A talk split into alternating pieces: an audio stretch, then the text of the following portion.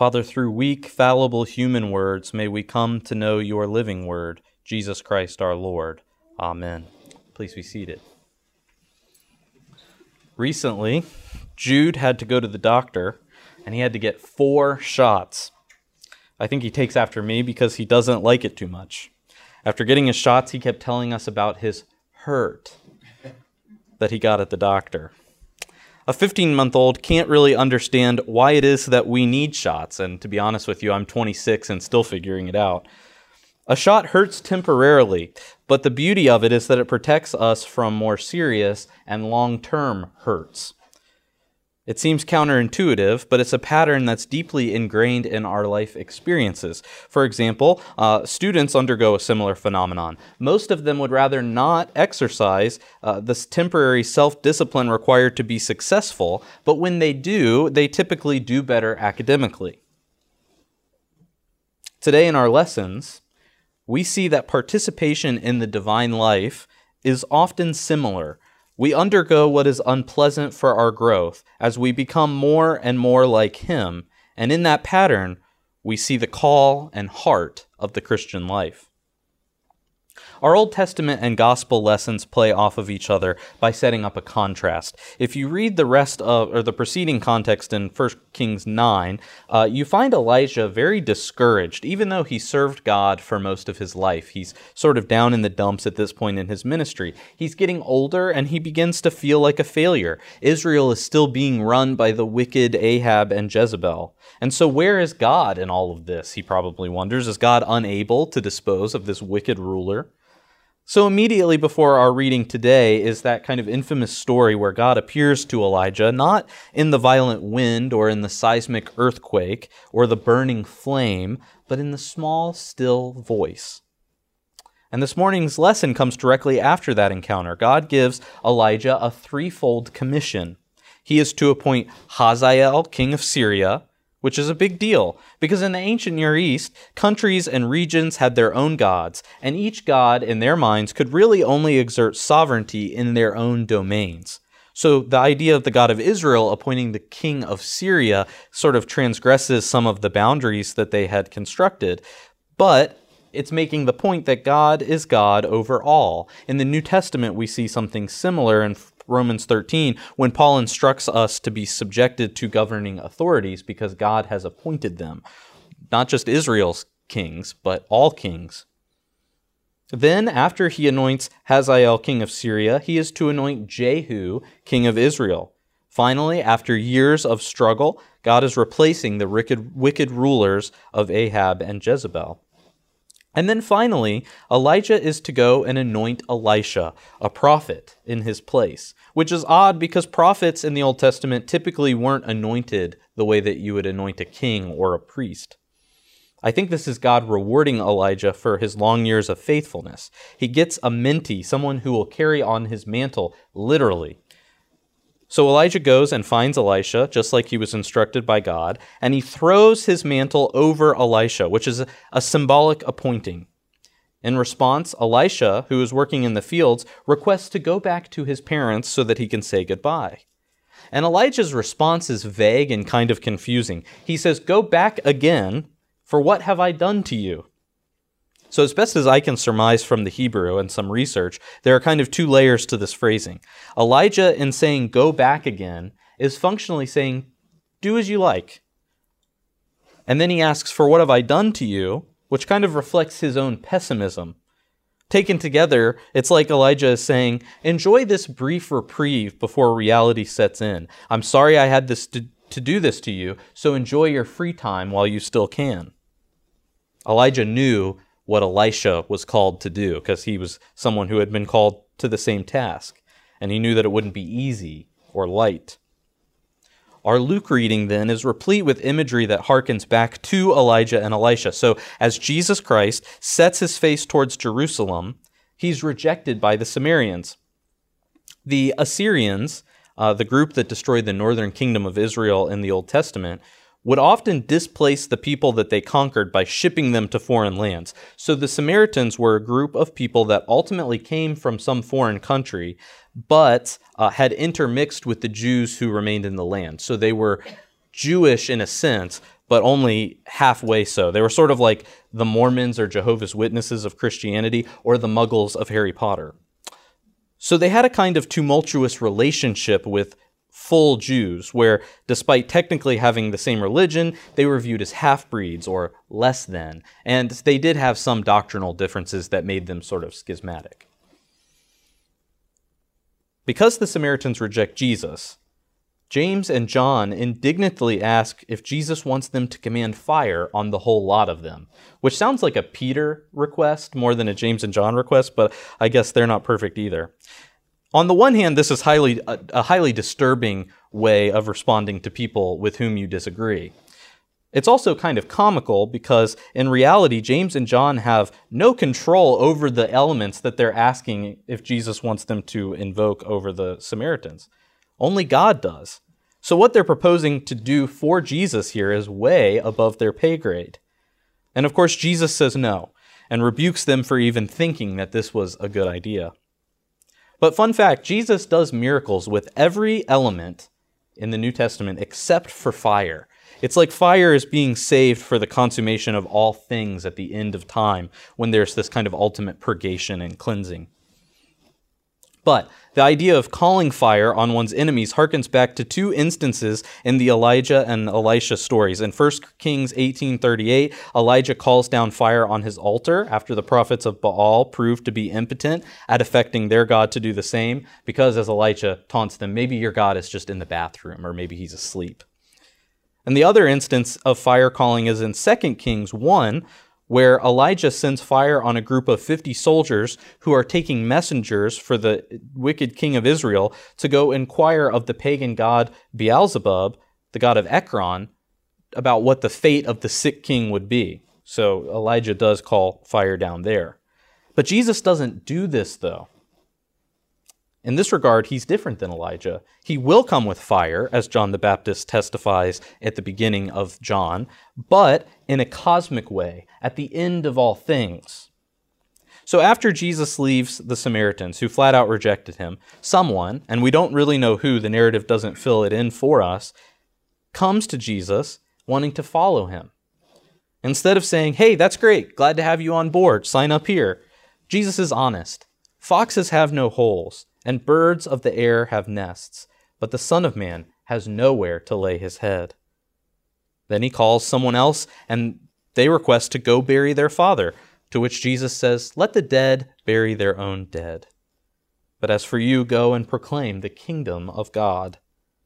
And then finally, another person comes to Jesus who is interested and says he wants to follow.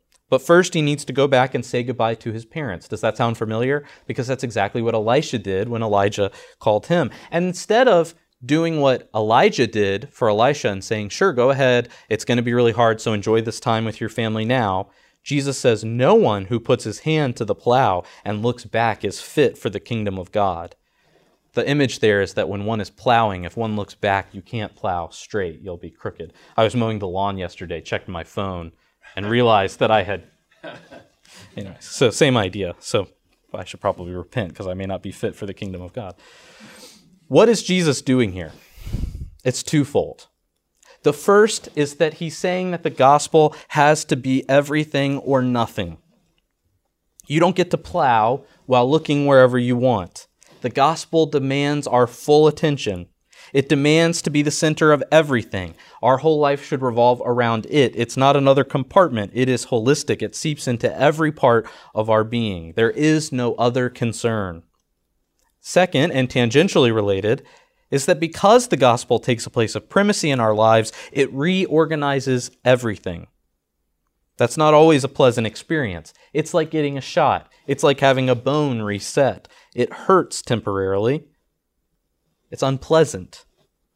And the Christian life is not a glamorous one, but it is what we are called to. It reminds me of Matthew 13:45-46, which is the parable of the pearl of great price. The kingdom of heaven is like a merchant in search of fine pearls, who on finding one pearl of great value, went and sold all that he had and bought it. It is his consuming passion. Everything is disposable in light of this calling. But what does this look like to live in this way? This is what Paul talks about in the book of Galatians. If you remember back to last week, the purpose of Galatians is how to discuss how Jews and Gentiles can live together in the same family of God despite their many differences.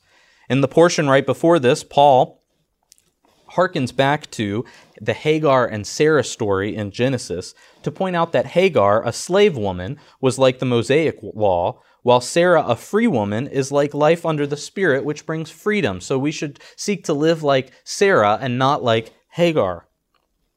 The gospel, according to Paul, sets us free from worldly powers, from sin, from death, from the devil, and the law. The law is a yoke of slavery. One doesn't have to be a Jew to be a Christian. Rather than following all the commands of the Torah, all 600 plus of them, worrying about which dietary restrictions we should keep, what sacrifices we should go offer, whether we should have parapets around the ceilings of our houses, things like that, the entire law is filled in keeping this one command: love your neighbor as yourself. The call of Christians is to be a people for others. This ethic is not achieved through following the law. You see this in the Old Testament, where the Israelites would check off all of the external boxes of, oh, I offered this sacrifice on the right day, I tied this amount of money to the temple, but then they would go treat their neighbors, especially the poor and the oppressed, horribly, and they were often judged for it. Isaiah 1, Isaiah tells the people that God doesn't desire your sacrifices. He requires an obedient heart and one that would love God and do justice. The law is not regenerative. Even if you kept all 600 plus laws in the Torah, it would not change your fundamental being, which is someone who is opposed to God, in active rebellion against Him. It cannot produce life. The only thing that can produce life is the Spirit, who gives that life to us in baptism. So as a result, the Spirit and flesh, which is an agent of sin and death, at least in Galatians, are virulently opposed to one another in a constant zero-sum conflict. Right? You can't have both spirit and flesh, according to Paul. You have to have one or the other. To have both would be to plow while looking back. As a result, we know that we're not living in the Spirit if we're participating in acts of the flesh. And Paul gives us a nice list that we can use to check our behavior against. So, for example, if you are doing fornication or acting impurely or with licentiousness or committing idolatry, sorcery, enmity, strife, jealousy, anger, selfishness, dissension, the RSV says party spirit, envy, drunkenness, carousing, and the like, you know that you are not participating in the divine life. Those who belong to Christ, those who are baptized, have been crucified to these desires and raised to walk in a new divine life.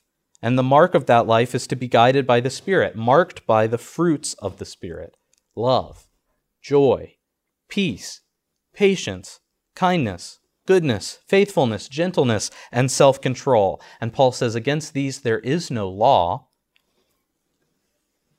So today, as we approach the Lord's table, let us go, praying that He would give us the strength that we need to follow His guidance and live by those fruit of the Spirit, to live our baptism. That ability and strength are divine gifts. They're not something that we drum up inside of ourselves on our own power.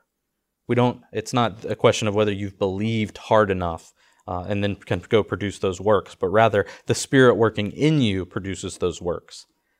Still, we need to answer when we're called. Not asking to go back and bury our father or to say goodbye to our family. We go where we're called because, as we are reminded in our collect, He orders all things.